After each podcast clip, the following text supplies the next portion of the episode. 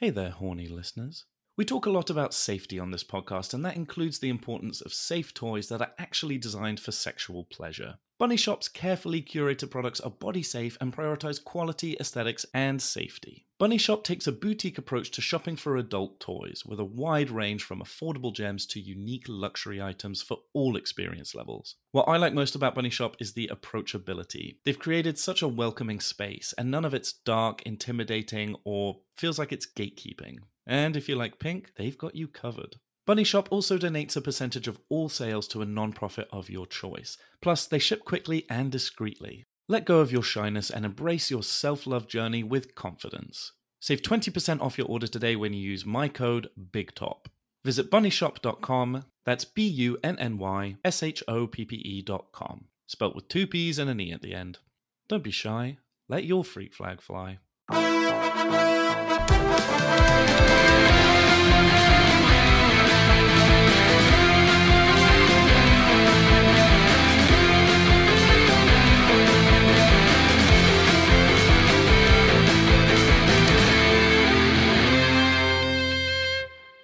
Gonna die up there.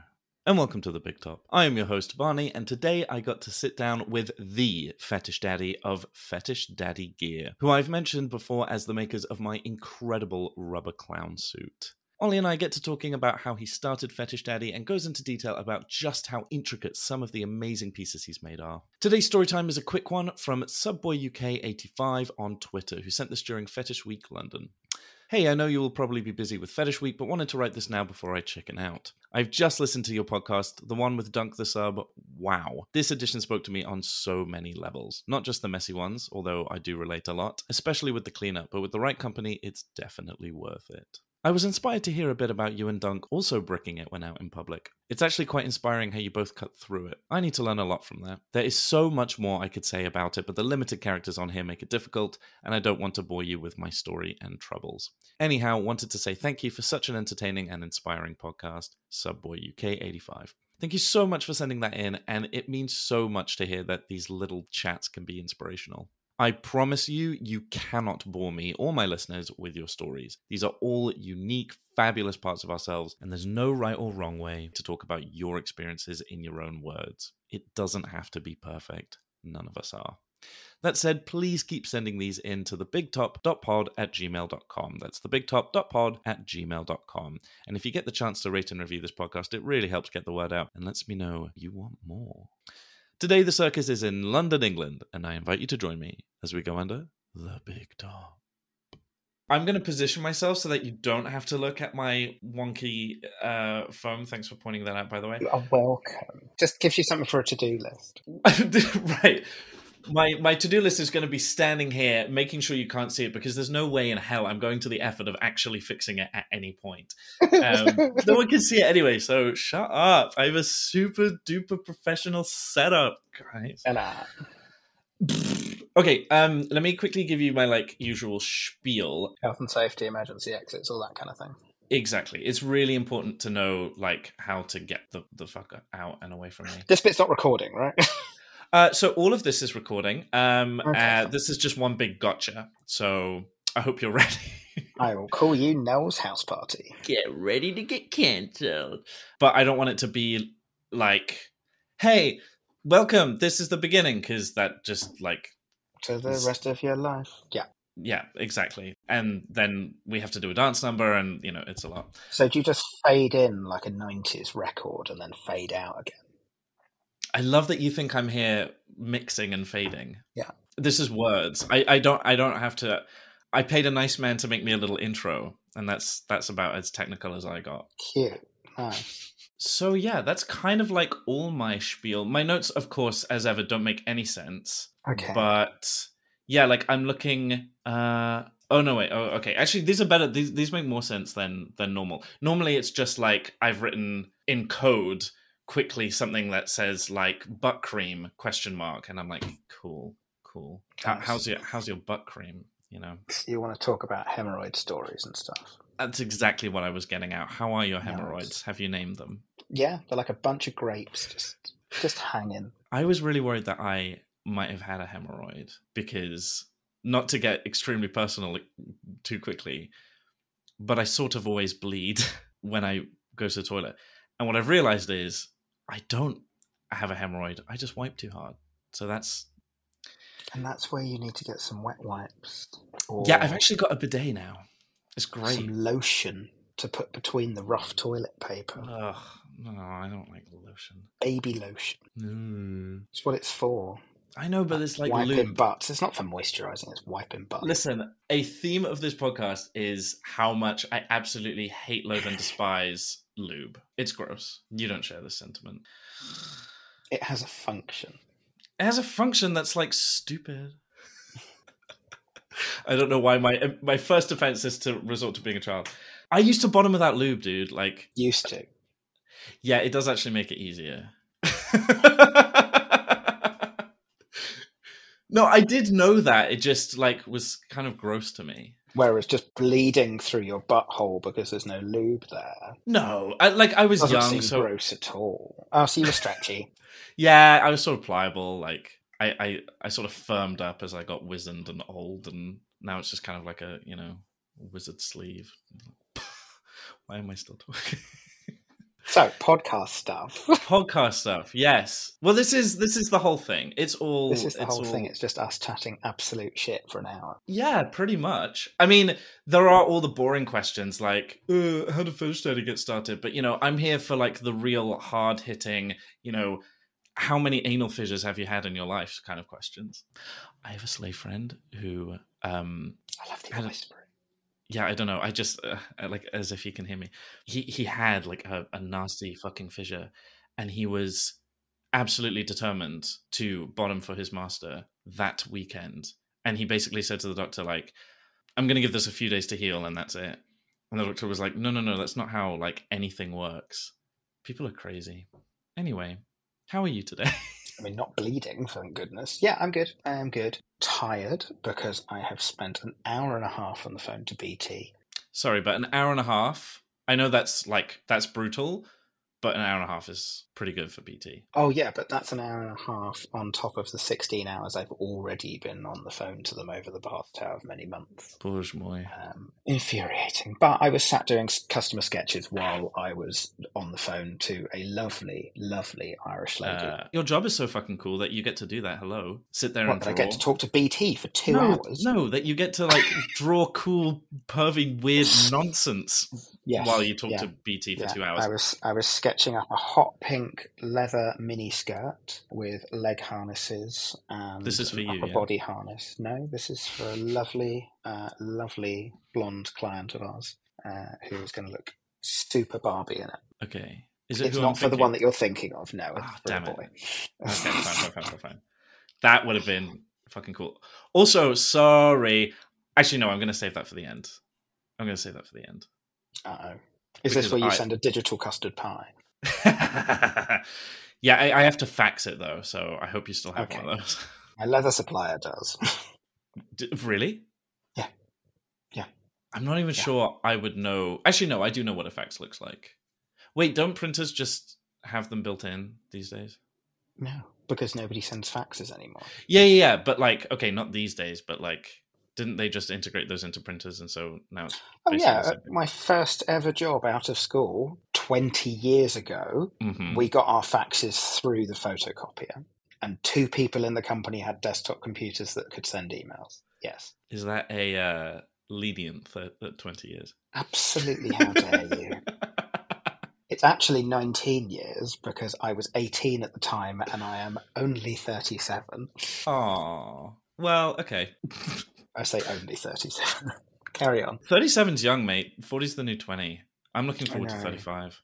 I feel like I finally hit my stride. I finally figure out this. You know, I'm, I'm still not sure what I'm doing with all this. No, but one day I feel like I need a twirling mustache. It is useful. It does give you something to do. Yeah, like I think I think that could be my thing. Seeing as I can't grow any other facial hair, maybe I do a twirling mustache. Anyway, I did get asked yesterday by one of my very good friends, who is also probably the best barber I've ever had, ever hairdresser, whatever you want to call it. dog groomer. He said to me, "Have you have you had have you had extensions on your moustache?" I said, "No." He said, "It's looking very long." It After I'd very long. measured him, this is after it's been cut. I didn't have the heart to tell him that I'd blow dried it straight that morning, um, so it was looking even longer. But yeah, he gave it a good trim for me. You have a very formidable mustache. Well, yeah, I was asked if I would model for something the other day, and they said, and I said, yeah, but when? And they said, we don't know yet. Just do not touch that moustache. Yeah, ever really. And said, to be honest, the moustache is the only reason anyone actually ever comes and talks to me, so I will not be getting it. That's not true. We commission you as well. Well, and you know, people want stuff. Yeah, People want things from you, you know. yeah, yeah. They want me to make them pretty. Speaking of, okay, so genuinely, how did Fetish Daddy Gear get started? So I was an architect for the best part of fourteen years. Well, in training, blah blah blah, for all that, you know. But uh, to all intents and purposes, I was drawing buildings, making models of concepts of buildings, all sorts of things like that. Uh, towards the end, I was working for a property developer, talking to people high up in city halls, explaining to them why designs were good. And then I had a motorbike crash, and my company, being a hard-faced corporate company that they were, didn't want to pay me sick pay after three days. So we agreed that I would leave quietly for a payout. Um, and I was sat on the sofa at home wondering what the hell to do with my life. And a friend came over and said, "Oh, I've just found this really cute little leather shop over in East London. You can buy a few, like you can buy scraps, you can buy a buckle, you can buy some screws. Why don't you just get some bits and just teach yourself something while you're sat here bored?" So I bought some scraps and a couple of single straps and some bits and bobs, and I made my dog a harness that we could go dog walking with. Uh, or dog hobbling as it was for me at that point. Um, and then I made a matching one for the other dog, and the first one took me eight hours to design, and the second one took me an hour to make. I thought, okay, this is this is good, this is good. Uh, and then people in the park wanted to buy them, so I sold a few. I thought, well, this is never going to pay the bills, but you know, it's nice to have a bit of extra cash coming in. Mm-hmm. And then very quickly, gay boys were like, look, if you're making them for dogs, you can make them for me to go clubbing in. And yeah, quite right. yeah, four and a bit years later, here we are. I've got six employees, about to be seven. Mm-hmm. Um, next week, sometime, plus me, plus my husband helps out with things uh, marketing wise. I have an amazing, well, we have an amazing studio space just behind Brick Lane in central London, which now has natural light. Mm. Uh, we were in a fairly grotty but perfectly serviceable basement storage unit for four years. Okay, I've seen both these places. That first one, I have to say, was cool. It was cool. Yeah. Like it was underground, and it's blink and you miss it. Like it's hard to see, and and Yeah. then you go in, Yeah. and yeah, it looked cool. This place with the natural light is also really really nice. It just it feels more like a design atelier that makes Yeah. beautiful things, which is to all intents and purposes what we are. It's just Mhm. we make beautiful things for you to do filthy things. you make beautiful things for perverts. Yeah, and for the occasional drag queen slash person on stage somewhere slash whatever. Well, and also, I, I what I actually love about your whole brand is that you've really tapped into the cosplay side of things, which is not something you see a lot in fetish stores. So it was really interesting. On the weekend, I was asked by the Tom of Finland Foundation if I could um, go and be part of a talk. Uh, so they were doing they're doing a series of exhibitions that travel all over the world, and um, they came to London and they tapped onto the start of um, a leather night called Hunter, uh, which is a new leather night in London. Uh, quick plug for that. It will be happening about every six weeks. It was absolutely incredible. Um, and at the start of it, they had an hour of, we've got some Tom Finland art being displayed. Um, or sorry, artists that had uh, been selected by the foundation to display uh, things that were inspired by Tom of Finland. And uh, they then said, right, on Saturday and Sunday, we've got this art market that's happening in the Standard Hotel opposite King's Cross Station. Um, and we're doing a few talks. So they had some porn stars there doing talks. They had various different people there doing talks. And one of the talks was uh, me, Brew Hunter, who is very big on the leather scene in London, and Sir Durk Dehner, uh, who is kind of, I guess, the granddaddy of the Tom Finland uh, Foundation. And it was the three of us just having a light conversation for 20, 25 minutes. Uh, about where our inspiration came from, and there was, you know, there were expressions that uh, Tom of Finland was kind of the beginnings of where today's typical leather daddy Mhm. and leather daddy uniform comes from, with the Langlitz jackets, etc., etc. And the question came to me of, well, where are people coming to you uh, with inspiration from now? And the really interesting thing for me is it's still fictional characters. Mm-hmm. Whether it was Tom of Finland, which whatever it was, 19, we've just had the 100th birthday, so uh, 1920s, I guess, around then, you know, is, is depicting very sexualized, beautiful, masculine, quote unquote, typical mm-hmm. masculine mm. depictions of men in lust with each other, which was unheard of back then. And people have taken that and made it their real life with the leather and with the way the jeans were cut and all of this sort of stuff. And now I'm having people come to me and say, There's this Pokemon. Can you make me something? Yeah. Or there's um, this superhero. Or I'd like to become my own superhero. Could you design something for me? And so the interesting thing is, it's still from the fantasy land. Yeah. It's still from this fictitious space where people have this feeling of comfort and eroticism and uh, safety. It's not the world that we all, you know, no one's coming to me and saying, oh, I, would really like you to make me a kinky outfit that's come from my office job. Yeah, yeah, yeah. Well, there's something. So I just had Space Pup Silver on, and we were talking about um, how, like, cartoons uh, there's something about that image that sears itself into your brain and i think all these things come from our upbringing that shaped and molded, you know, all the all the media that we intook that sort of made us feel funny and then turned us into the kinksters we are today. There is something about, I guess it's kind of the same thing. There's just more of these things that really sear themselves into your eyeballs. Like, for my generation especially, it's like everybody knew all the Pokemon, everybody, and so that was just like a cultural touchstone. The same way that I imagine if you got your hands on, you know, some Tom of Finland magazine when you were younger and were like, oh wow, this is something that sparks joy. I don't know. I'm just going to jump. I'm just to jump in there. Uh, your generation know Pokemon, and I'm back in the 1920s. I am not that much older than you, but thank you. Um, yes, if I got my hands on some Tom of Finland artwork when I was younger, which I did not, I would like to point out.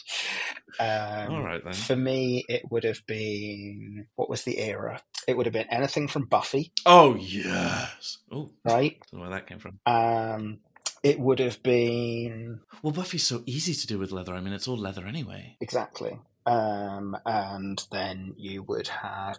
I, I, mean, I was big on Thunderbirds, but I don't think I'm ever going to have a wank to that. But, okay. you know, potential for. There's a lot of potential with Thunderbirds. There's so much potential, right? Captain Scarlet. My God, the number of birthday cakes I had that my mum painstakingly got a photocopy of a picture of a Thunderbird, something from Stingray, Captain Scarlet, and pricked through the top onto the icing and then beautifully hand painted onto the top of wow. it. Uh, that was my, you know, that was my birthday cake. And I can just see those those characters now then sort of progressing into the next thing of well actually let's, let's have a more adult relationship with this. Yeah. Um, it's like scooby-doo. I mean how many times are people going to make a latex velma? Uh, well i mean once so far um, in, our, in our case. And daphne. There wasn't budget for Fred. Fred had to wear cloth. but um, you know, you can you can highly imagine Scooby Doo getting sexualized. You can, I oh, mean, maybe not the dog itself, but well, I mean, maybe the dog itself. You know. No, I've seen a really really good one. Someone did a, a, leather Scooby Doo um, with one of those tuft pup masks, and the outfit was just like brown sort of top and shorts, but it all went together, collar and, and paws, and like yeah, it was like, okay, yeah, Scooby Doo's grown up. If you do it right, any of it can be disgusting. Totally. And I mean that in the most best way. Um, yeah, because like Thunderbirds, I mean, I'm thinking of like the suits. You could really yeah. do something with the suits. Yeah. Lady Penelope, I mean, oh. right? She's the original Barbie.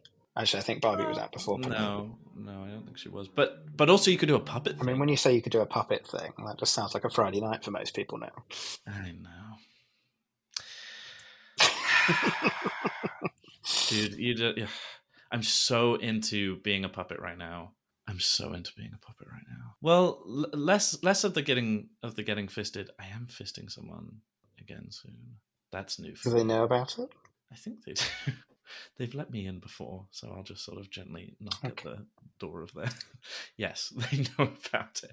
Okay, it sounds to me like you actually really fell into this, which is kind of amazing. But... Oh, I absolutely did. But I think what's nice about it is I am taking all of my years of experience in architecture and design and model making and any of those things that I mean I spent years and years and years using laser cutters to create the most beautiful architectural models both commercially and through my student days and it was all about the really fine details and now when we are mm-hmm. doing latex pieces we often do beautifully laser cut pieces. I mean, if you think, I mean, it was years and years ago now. Well, two, uh, we made Rebecca More into the most stunning French maid. Yeah. And I don't know if you've seen that outfit, but it.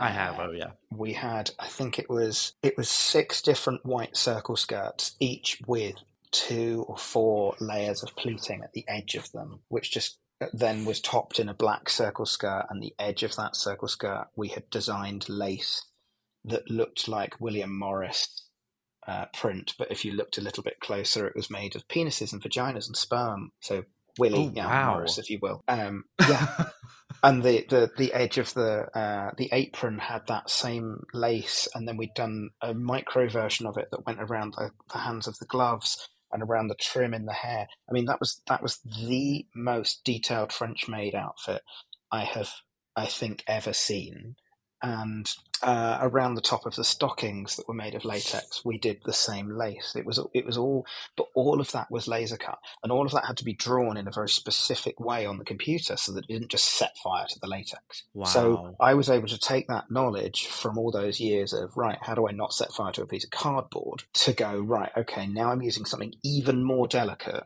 and I've still got to be able to clean this afterwards and glue it down because latex, when you laser cut it, become it just becomes this sticky goo. It's disgusting and it smells horrible. It's just toxic. It's horrible, and you have to use a solvent thinner to get it off. But the second you use the solvent thinner, it becomes so sticky that any of the fine stuff will stick to itself. So we've had to come up with ways of right, how do we laser cut this stuff? How do we then stick it down afterwards? because you need to put a layer of glue on there. How do you make sure it's not sticking to itself? How do you make sure everything stays in the right place? So it has been, you know, we can now do some of the most incredibly fine detailed football team badges, bits of lace, all sorts of things, which I'm not seeing anyone else doing. I mean, there are there are bits of it out there, but not in the detail level that we're doing it because we've gone to so much time and energy of researching and working out and playing with it and just experiencing. Right, how do we do this? And it's a lot of it has come from my knowledge from the 15 years before of drawing buildings and making models, then follows through into this. I I mean, to hear so much of like that process you're you've essentially transitioned into just being the architect of smut, which I which I love. That that like that fine tuned detail is something that I love love seeing because actually there's a lot of things that um that really drew me to your stuff. One of them was that detailing. The other one was color because yeah. I, I love injecting a splash of color into the scene because so much of the time everybody's just in black. And you'll have pops of color but they're only really popping because they're against black. And when you have two people wearing the same color you start confusing them in the crowd. It's so so so so cool when you see someone dressed as fucking fred flintstone and it's like bright you know just something so out there. And yeah mastery yeah. of color and detail is just like I had to get my clown suit done. I mean, it's interesting because all those years of working in the architecture world where everything has to be white, it's got to be white, it's got to be architectural, or it's a shade of grey, or, you know, it's, it's, it's a something. Um, it's the same reason that our brand color is not black because mm-hmm. every yeah. fetish company has everything's black. Yeah. Right? So I chose a very dark blue because I thought, well, that's like classy black, right? Um, Sure, let's go with that. Sure. It still needed to be something dark, mm-hmm. but I wanted it to have some sort of color in it. Yeah. So I just really, really like very dark blue. It just it makes it more. There's just a hint of something different in there. It couldn't accidentally be mistaken for oh, this is just a bunch of goths making stuff. Mm. There's there's something there. Yeah. Not that it would be any. I mean, let's face it. Actually, half of my stuff it is a bunch of goths making stuff. But yeah, yeah. I wasn't going to say.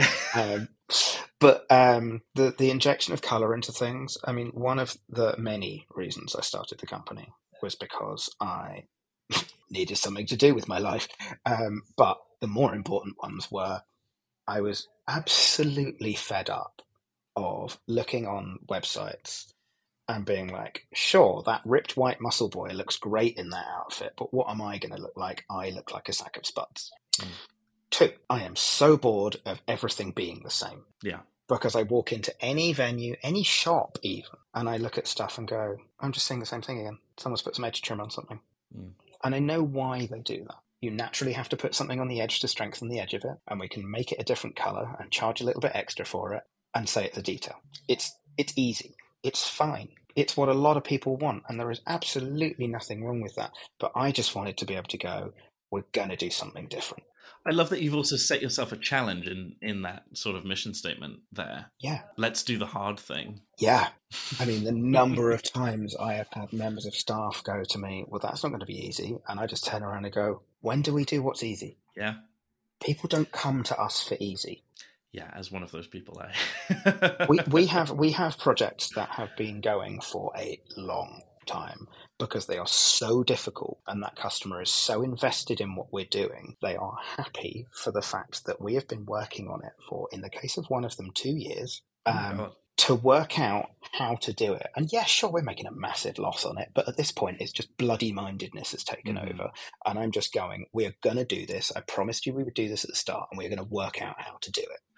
Okay, I I want to pivot away quickly and then come back to this because I I want to know like well first of all I love that you, you in falling into this really have really really immersed yourself in all things kink because in addition to things like color and detailing and that sort of stuff the variety when you look at your social media of just what is possible and it all just kind of boils down to imagination like if you can think it you can make it what then are your actual main kinks?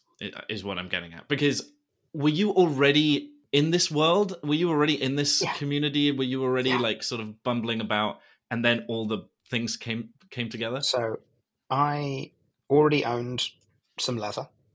Uh, I already owned some rubber when I. So you've always been back. a pervert. I've always been a pervert. Yeah. I mean, it was something that again came up at this this chat with uh, with Brew and Durk Dehner the other day. Sir Durk Dehner was they said, "Oh, what's your leather past?" And I said, "Well, I guess my first experience was buying a pair of leather trousers at a car boot sale for fifty p." And then cutting the crotch and arse out of them to try and make them into a pair of chaps, and realizing that while I was vaguely turned on by what was going on, I was also wildly turned off by how ugly they were. Um, but then actually, I had the the memory of well, sitting in class at school, supposed to be reading a book, and what I'm doing is holding the leather bookmark that I've been bought from the gift shop of some castle that I'd been dragged around for days on end because it was educational and was expected to read every single bit of text there, which I did not want to do in the slightest as a dyslexic child. And instead, I'm just sitting there pressing this bookmark over my nose, daydreaming, smelling the leather, thinking how wonderful it smelled. And you think that was what, age seven, eight? Wow. I have no idea why I like the smell of this leather. I just know that I like the smell of this leather. Yeah. Now I walk into my entire studio and that's what that smells like. Mm. Um, so for me, um, it, you know, it, it's, I've always had that in me and what I realized over the beginning years was that what also was very prevalent within my kink, and this is going to sound so strange, was my OCD. Mm-hmm. And actually, if I can look at a piece and see that the stitching is straight, that's also quite arousing to me. Yeah. And I know that sounds very strange. No, that makes sense. Like on this podcast, strange is. Uh... For me, the uh, I guess one of my biggest turn, in fact, probably my biggest turn on is to do with smells. So it's hu- okay. it's armpits, big time, right? Man smells. Uh-huh. And I remember when I was 21, 22, getting together with one of my first fuck buddies, um, who ended up being my best man at my wedding, um, who was somewhere in his 40s at the time. He said it blew his mind that someone my age knew that they were into armpits at that point. Nowadays, being into armpits is like vanilla as fuck. Yeah, I'm you know, like... they, they say they say fisting is the new vanilla, but when I was twenty-ish, you know, knowing that you were into that, everyone was everyone was dousing themselves in deodorant blah blah blah, and I was like, gosh, no, please don't do that. Just you know, stink a bit and shove you, shove my face in it.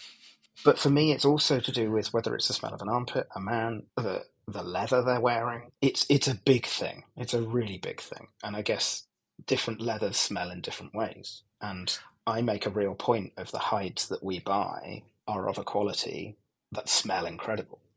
I, I love that there's a sensory element that's that's really prevalent, and it makes sense to me as well that that's something you would link into your OCD, right? Because these are all foundational parts of us, and they all kind of. Oh, we often talk about like kink being a way to safely kind of work things out, and I think it's a similar way you can kind of switch off or work through things or in, enjoy kind of the quiet of hyper focusing on on something.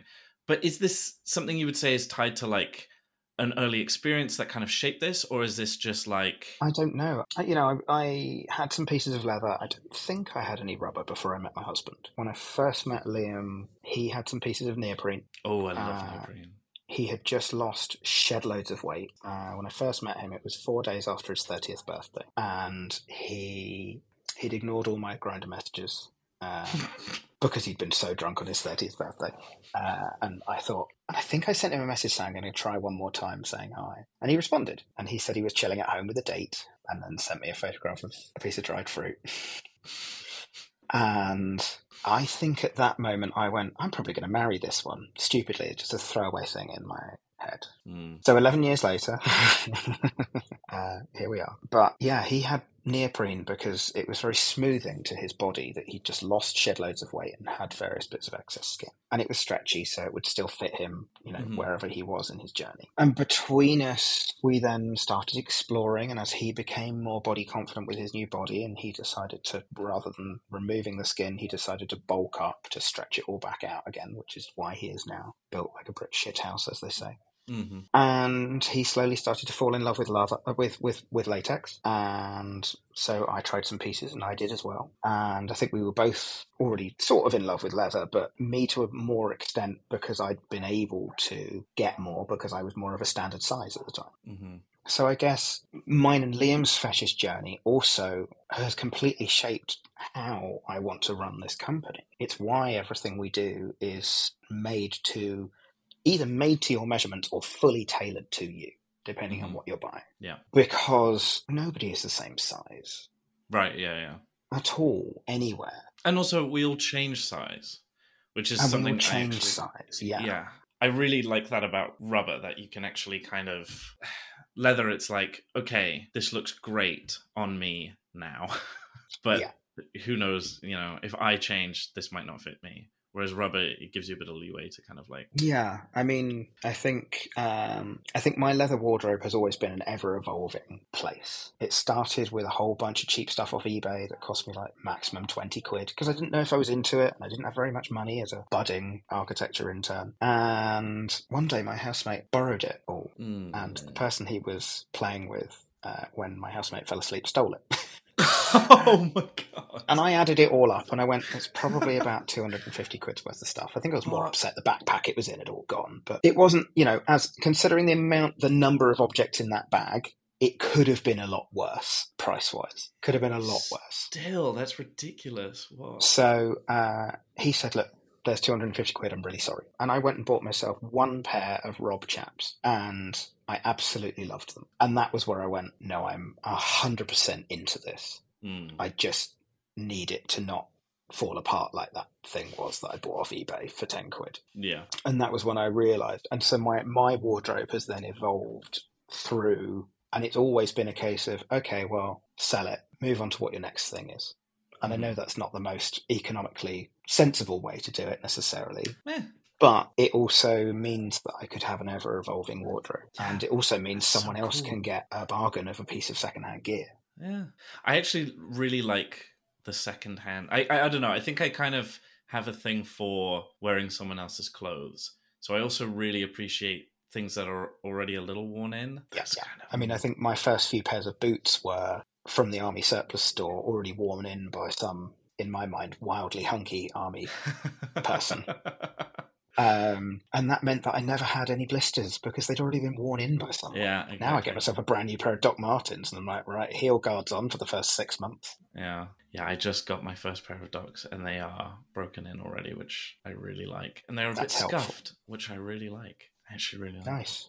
Okay, I was sort of formulating this while you were talking about how things came to be and your sort of parallel journeys getting there rather than just ask you what your favorite thing you've created is, I want to know like what's the coolest thing you've seen someone want made? Like what like I assume that you must see a lot of cool smutty nonsense and just all the kinks under the sun. What's the coolest thing someone's come and been like, "Can you make this?" If I say anything other than the clown suit, are you going to be upset? apart from apart from yeah, obviously that was fucking cool. Um, it's not even necessarily kink related. Cool. It's the corset that we made for Self Esteem to wear on stage at Glastonbury. Oh, So this was um, I was asked by a chap called Luke Day, who is stylist to the world, it seems, if I would be able to help make some form of bra or corset or something that Rebecca could wear on stage at, and I think at that point he said Mighty Hoopla. He said she's up and coming. Mhm. Would you be willing to do it? I was like, yeah, sure, as long as there's some budget to cover costs. Blah blah blah. She sounds great. Love the music. Like had a little listen to her Spotify. Absolutely love the music. So I thought, yeah, sure, I'm into this. Fine. And what she wanted was to have a bra. She's she's a working class Sheffield girl, Mhm. and she wanted a bra where the boob cups were very similar to the domes from the top of Meadowhall Shopping Centre in Sheffield, which just each looked like a tit with a massive nipple on the front. yes, yeah. I'm not entirely sure what they were all expecting me to come up with, but I don't think it's what I did come up with. I sort of said, well, actually, we could probably 3D print some pieces, and then we could, to make it comfortable, it should be probably made of rubber. So let's see if we can 3D print some pieces and then make molds from them and maybe cast them from silicone. And then maybe we could look into whether we can dye some of the silicone, and maybe we could look at casting a corset from silicone as well. And I said, which I have no, I'm sure it's been done because there are no new ideas in fashion, but Mhm. I've never seen it done. But we could give it a go. And then I decided it should be made of clear silicone so that it looked like the glass of the domes. And we painstakingly hand painted all of the window mullions, as they're called, the, the window frames of the building were you know, cast in as part of the 3D print that we'd had printed. So there were you could see the, the demarcation of the window frames and you could see the, the sunken pieces that should be the window panes, for example, the glass pieces. But we painted the top surface of that with a sort of grey silver liquid silicone that you could paint on. We then went round, or I went, went round and infilled every single one of the windows that was a little bit cloudy with some more clear liquid silicone so that it went shiny. I then cast the corset, which had steel boning, which we painted silver, cast into it so that that also looked like the structure of the building. Okay. And then cast various pieces of uh, silver fabric in where we wanted the corset to not stretch so it could have a little bit of a cinch to it. Wow. Or where we wanted to put the eyelets, because obviously if the silicone had stretched, the eyelet would just pop straight out. And then I had to glue it all together. I wasn't entirely sure how to glue it all together, which, you know, because you could do it with liquid silicone, but liquid silicone takes hours to set, and I can't hold it all there for hours. So we had to superheat it with um, a, a paint stripping heat gun, basically, to glue it all together. And then Luke said to me, "Oh, by the way, this is going to be on stage at Glastonbury, not not at Mighty Hoopla." And I was slightly disappointed because I was going to Mighty Hoopla, but I wasn't going to Glastonbury. And I don't think it had clocked at that point just how big that was that we were going to have something on stage at Glastonbury. Yeah. Wow. And it certainly hadn't clocked that she was going on the John Peel stage. Photographs of it everywhere afterwards. It got reviewed in Vogue magazine, Oh yeah. where we were obviously likened to Jean Paul Gaultier. Funnily enough, Fetish Daddy was not named. Um, shocking. But still, that's a nice quote from Vogue. But it's it's yeah, you know, it is just an incredible piece to be able to say that we've made it and just how far it went. It was spoken about everywhere. And Rebecca sort of says, you know, Glastonbury was the st- you know, she's been doing this for a long time, but then she said Glastonbury was the start of everything going a bit crazy Mm. and really taking off. And I like to think that our course it was a tiny little part of that. Tiny little part because she is so insanely talented. I, her voice is just beautiful. Yeah, I would say that's one of the pieces up that I would say is up there. Obviously, the clown suit as well. oh right. Thanks. Uh, that's what I was looking for. Okay. What's the, what's your favorite thing then that you've created? That's just like your favorite. Uh, that I personally have created, or the team. I guess uh, the team. The team it is still Rebecca More's French maid. Every time, every time, I, there is one photograph taken by Matt Spike where she has just stood there, perfectly straight upright, hand on boobs, and it makes me well up every time I see it. It is so beautiful. I just, I just cannot, I just can't get past how stunning it is. And I watched her when we put her in this outfit fully for the first time. She's obviously had loads of fitting. When we put her in it fully for the first time, and bearing in mind this is during COVID and we're all in masks, and she's about to do a solo shoot because that was all she was allowed to do, um, or all she would allow herself to do just for her own personal safety, I think, actually, more. It was just seeing the look on her face and obviously, she's got a full face of makeup that it's just taken someone two hours to put on. And I just watched as she looked like she was about to start crying. And I was like, don't you start because I'll start. But also, we don't have time for your makeup to smudge. because you just saw her see how fucking beautiful she looked. And yeah, that is the moment that will always get me. And we had the same with Rebecca Lucy Taylor, who in her Meadowhall corset, when I first put her in it in front of this room of stylists and managers and blah blah blah, and just the look on her face of, oh my god, I look I look good. I look incredible. And I mean, that is why I do this job. Is that yeah. look, when we get it right, is that look that someone who often doesn't really think very much of what they look like then sees himself in the mirror and goes, oh no, I'm beautiful. Yeah, I feel that. Fuck. Actually, yeah. No, I really had that moment as well because I think the the shoot we did in my suit was like that's my favorite I've ever looked. Okay, that must be like the best one of the best parts of of your job? It is absolutely the best part of my job. I was about to say, I, what, what's the worst? uh, battling with my addiction to carry on working and trying not to let myself burn myself out. Yeah. I mean, I am very much a champion of when the workday is done, it's done, and don't be a hero. Because especially when you're doing something that involves so much skill, creativity, thought, expertise, you are going to inevitably be burning out all the time, and you need to give yourself proper breaks. I agree on that. I completely agree on that. But on the flip side, mm-hmm. when you've got a small business, you have a team that you need to pay at the end of every month uh, who rely on that pay at the end of every month. And an Instagram message comes through at 9 p.m. when you're sat at home watching TV, and it's someone in the States who, for them, it's a perfectly normal time. Or maybe not. Maybe it's just someone in Wales who just wants to talk to you because they found you at 9 p.m. and they're horny, mm-hmm. right? And they want to talk about their next outfit. Of course, I'm going to sit and have a quick chat with them because that could be a lost sale. And yeah, that's not healthy. But also, when you're still a growing business, you need to nurture all of these clients. You need to convince them that what you do is what they want. So it's very easy to find yourself at any time in the day. I have messages from people at seven o'clock in the morning. And I wake up and I see them and I reply. And then I go, What are you doing? You haven't even brushed your teeth yet. Not that they can smell it through Instagram, but you know what I mean. yeah, yeah, yeah. Well, that's also just like how the world is right now. Like, I mean, sorry, how the world is now. Like, anyone can reach you at the drop of a hat, and so the lines kind of blur. It's not like no one's going to yeah. talk to you until you go in to the office. But that's what you hire a team for to pick up all those pick up all those little jobs. Speaking of which, I just realized this is going to come out on Tuesday. Oh, oh, interesting. Oh, this will be out on my um my first day, first day on the job. On your first day. So we tell her we are we just going to? I don't know. Can crown that on this podcast? Are we going to crown that that you're going to come and start as our marketing extraordinaire person? Wait, I thought you hired me to be blowjob clown. Well, yeah, that's what it says in brackets. Oh, right. Sorry. Yes. Contract. Yes. You know, yeah, yeah, yeah. I didn't read the fine print. Okay, cool. No, no. yeah, I'm excited. Me too. I know. Me too. I know it doesn't sound like it because I'm half asleep, but no. That's okay. I wouldn't be that excited. no, I mean I am excited because you, um, without blowing your clowny horn. Wait. oh.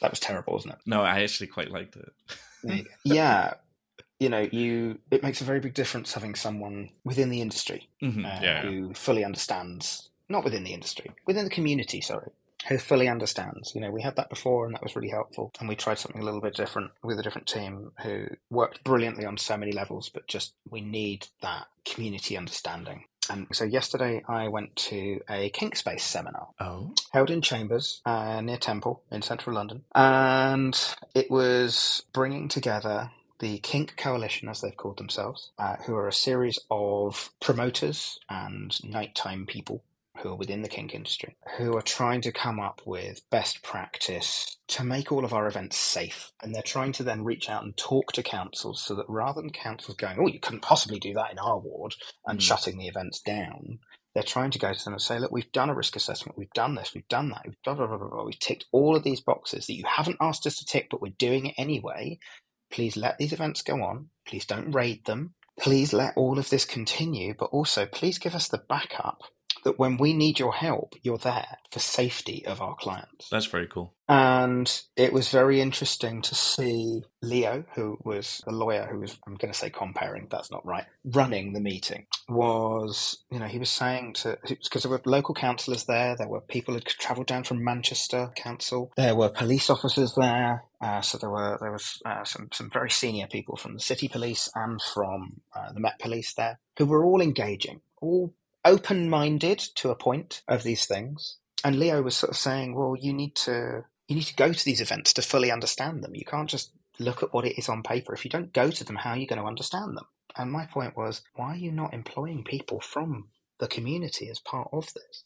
Yeah. You know, we wouldn't expect to have employed a straight white man to work on ethnic issues. Why on earth are we expecting a bunch of cis, straight, white heterosexuals to decide how kink spaces that are generally filled with anything but that. Yeah. And straight heterosexuals are the worst. Uh, sorry, straight laced heterosexuals is what, more what I was trying to say. You know, why are we doing that? And Leo's point was well, the hope is that they then say, well, actually, we don't want to go to those events. So we are going to trust what these peers of the kink community are talking to us about and see it with logic and understand that everything that they have said makes full sense. Mm. And if we have a question, then we will go to these events and understand. But we very clearly, from the looks on faces around the room, do not want to go to these events. Right, yeah. So if you don't want to be part of it, talk to the people who understand it and please understand their views at the very least and that was something it was just having in the same way that having you come on to work for us in marketing is because you're part of the community but you also have a marketing background and blah blah blah. I'm not going to list off your imdb page. Um, these local authorities need to um, i do actually have an imdb Oh, of course you do. you know, these these local authorities need to take the word of and the advice of people within these communities. Yeah, yeah. Um, so that really like grabbed me. I remembered that I do have I do have a credit on IMDb. Um, yeah, man, it's just it, it it like it strikes me really as we talk about this so so many times in so many different areas where it's like people just aren't seeing us or asking us or uh, it's frustrating, actually, in many parts of life, having to make a case for why us being around is like something that should be readily accepted or our opinion should be heard on things that, you know, specifically affect us. But yeah, yeah, I'm very excited to come on board. And I'm also, that's why I wanted to do this before I did, because otherwise it's like, just gonna just gonna interview the boss. You you you uh, you did um, catch me sniffing my my armpit, and I I wasn't gonna mention this, but since you brought it up, um, this is... I just raised an eyebrow, and this is not a video thing. if it was, I'd have a much sexier background in the background. This is four days of me not showering. That's what's in this room. Yeah, Absolutely. No wonder that foam tile's gone wonky on the wall behind you. just everything in here is melting. It's just melting off the wall, yeah. My underwear is like Swiss cheese. Yeah, well, you know. Lots of holes in it. Yeah, just falling apart. Nice. Got to get that, that that stink is just permeating through my my entire being. I just thought you'd uh, like to know this was scratch and sniff. well, look, I've got enough stink pigs in my life now who like to smell daddy's four day old underwear. Anyway, are, you, are you daddy now? Uh, yes, obviously. Okay, I can be daddy. I'm daddy sometimes. Cute. I've it's a state daddy. of mind. Daddy's a state of mind. Look, I've been since I was 23 or so. People have been calling From me daddy. Last year. Yeah, sure. Let's go with that. I just turned 28. Gosh.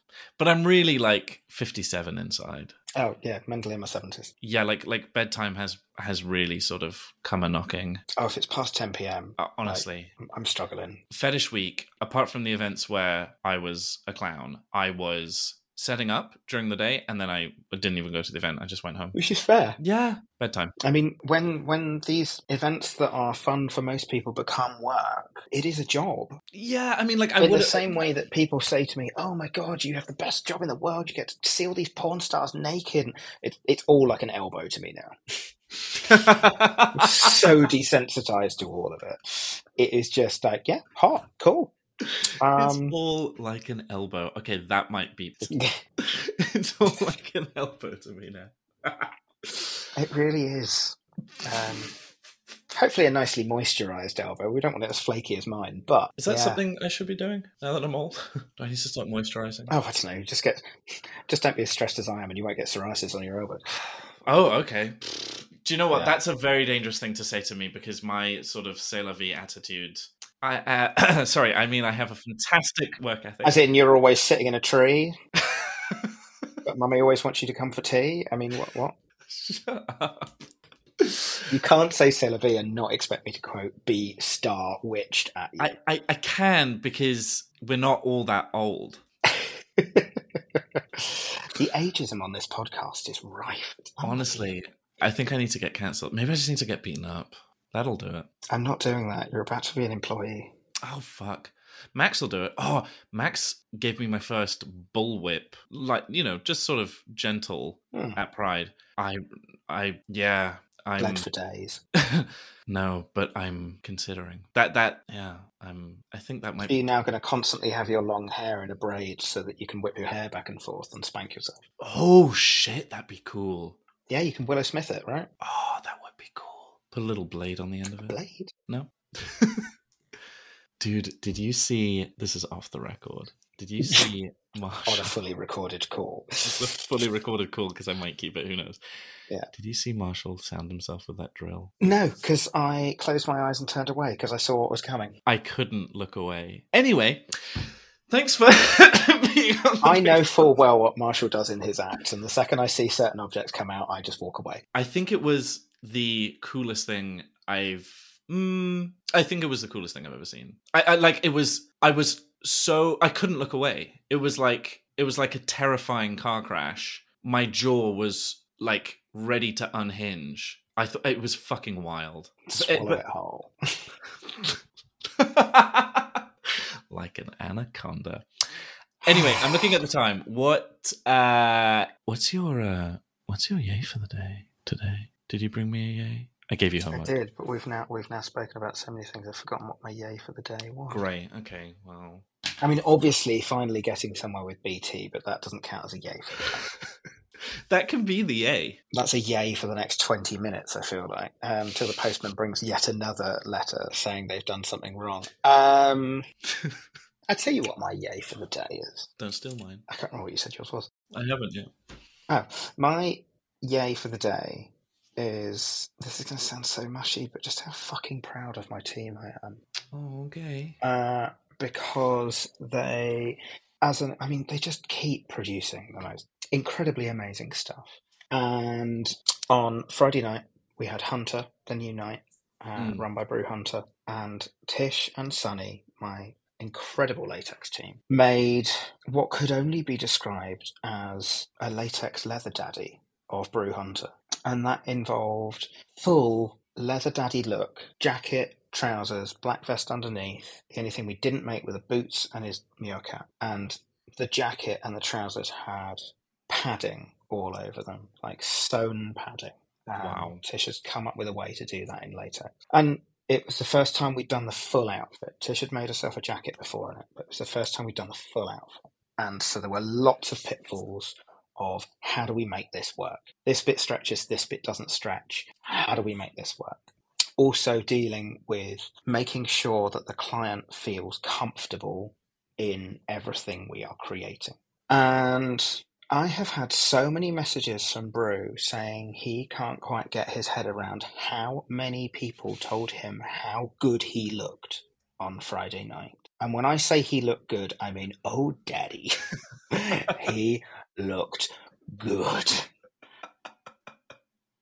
And that is Tish and Sally doing the most incredible job. Me giving pointers every so often as to where I think the design should go to make it work best for Brew. And Brew being the most amenable, wonderful client who was available for fittings whenever we needed because we had three weeks to make this entire thing in start to finish.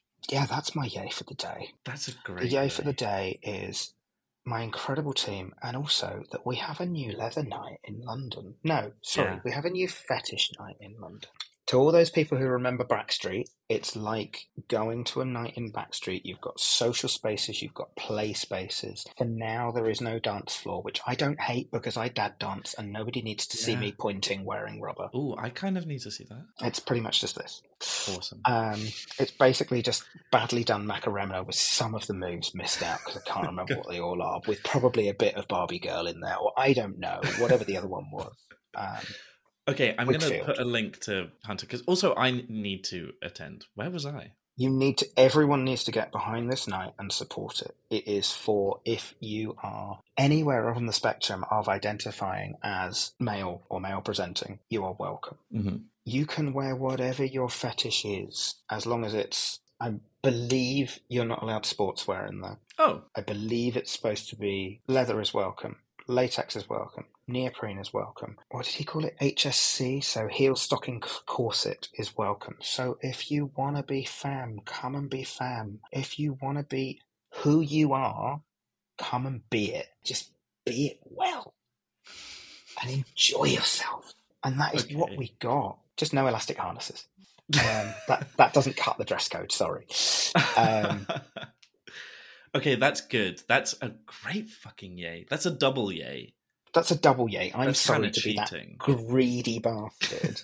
But they were so intertwined with each other. Greedy pig. They were fine. so intertwined with each other. Okay, so mine is not nearly as good, but I almost said mine earlier uh, and held off. Mine is going to be the fucking Barbie movie, mate. Are you kidding me? It's so Haven't seen it yet. Okay, Haven't seen it yet. like So no spoilers. I, I I couldn't spoil it if I wanted to. It's so weird and absurd. Like it's it, it it's not really about the plot of what happens. It's like more an, an emotion and a feeling and all about being. So, dude, I'm I- went in with like high hopes, middling expectations. I was like, well, they have to play to a wider audience. It's probably just going to be another like, well, whatever, blah blah blah blah blah. It is so fucking good in every single way. I don't know how they did it, but they managed to straddle the line of if you hate Barbie, you will love this film. If you love Barbie, you will love this film. Like in equal measure. It is so brilliantly written and acted and created and it captures the essence and the world of Barbie and also what it means in the zeitgeist as a cultural icon and the effect that it's had on society. It is it, it gives you a lot of questions without pigeonholing an answer and it's also a lot more intelligent than I thought it would be and is a bit existential and yeah, it's Good. fucking cool.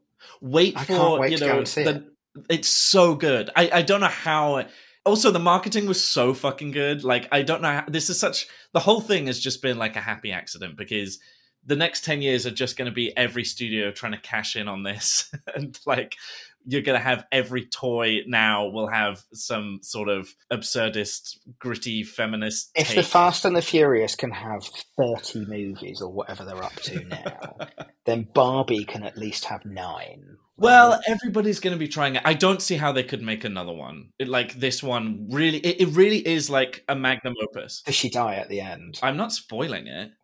I'm not spoiling it. It, it is like a magnum opus. It is like a, a thesis. It, it it really is like a presentation of like uh, it, it- it's it's a dissertation. It's fucking cool Okay. and it's okay. pink. I, th- I thought you were going to say like her and Ken, Thelma and Louise at the end, and so they couldn't possibly have a second one. I'm not spoiling it. I'm not spoiling it. Also, this is Barbie's movie. It's not about Ken. oh, I know. Apparently, You'll- it's all about hating men, according to one review that I read. No, it's not. You'll- you'll- clearly hasn't quite understood any of it Or been outside much in their life. and voted for Brexit, no doubt. Uh, no, I don't want to end on a Brexit note.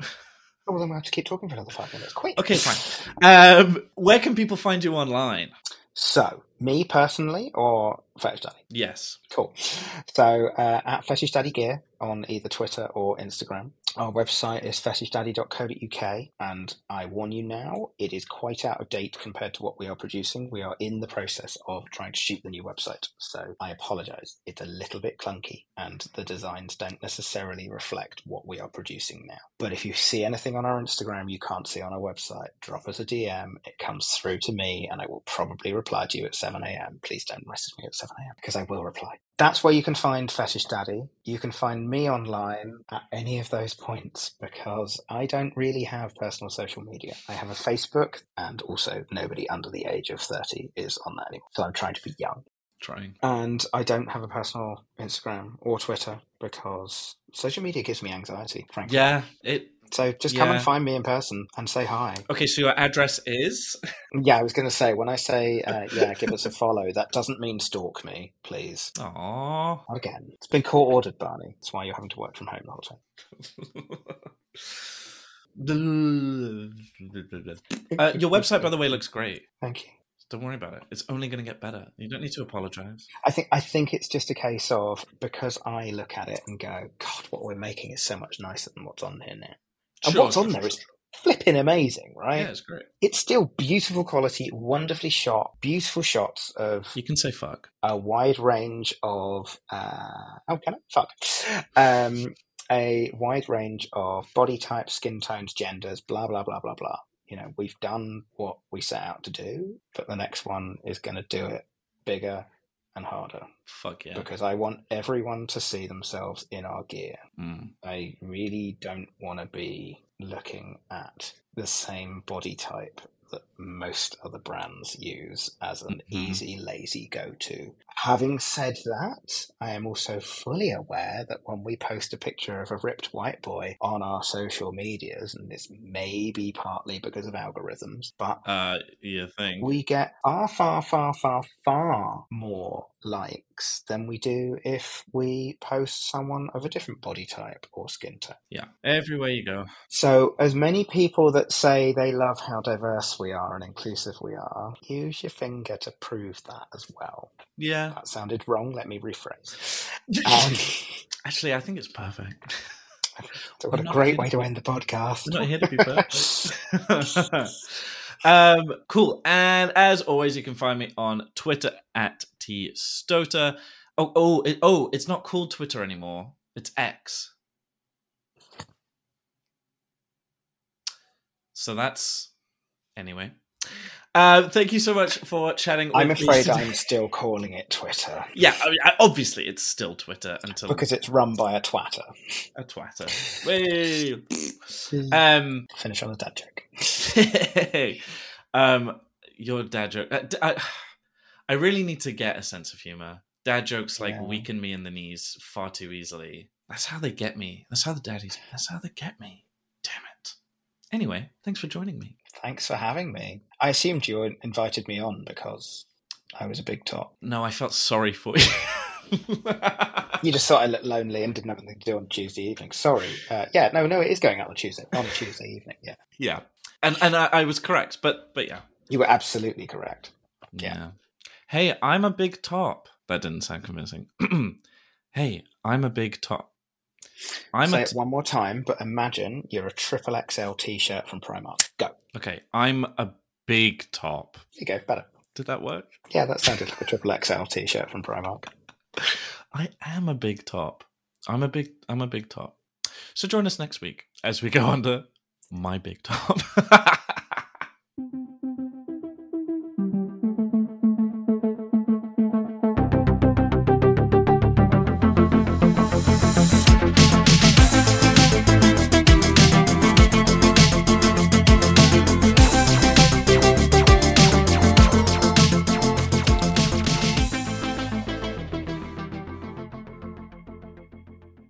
Hey guys, Barney here. I just want to take a quick moment to talk about the program that brings the Big Top to life, Zencastr. I use Zencastr for all my recordings, and since taking over the Big Top fully, I have actually tried other systems, but I ended up sticking with Zencastr. It's so easy to use. You don't have to download anything, just log in using your browser and start recording a high quality podcast right away. It records studio quality sound and up to 4K video with guests, along with a full suite of professional tools that let you produce and publish all from one dashboard. Being a creator has genuinely never been easier. And I love that I can send a simple link to my guests and we can record over a video call wherever they are in the world. Also, if you're like me and cannot stand the sound of your voice, Zencastr's built in post production process makes such a difference. It automatically removes ums and ahs, awkward pauses, reduces background noise, and makes me sound so much better. Plus, the Hobbyist and Creator Plus accounts are always free to use, and their professional accounts are free to try for 14 days, no credit card required. Go to zencastr.com forward slash pricing and use my code BIGTOP, and you'll get 30% off your first month of any Zencastr paid plan. I want you to have the same easy experiences I do for all my podcasting and content needs. It's time to share your story.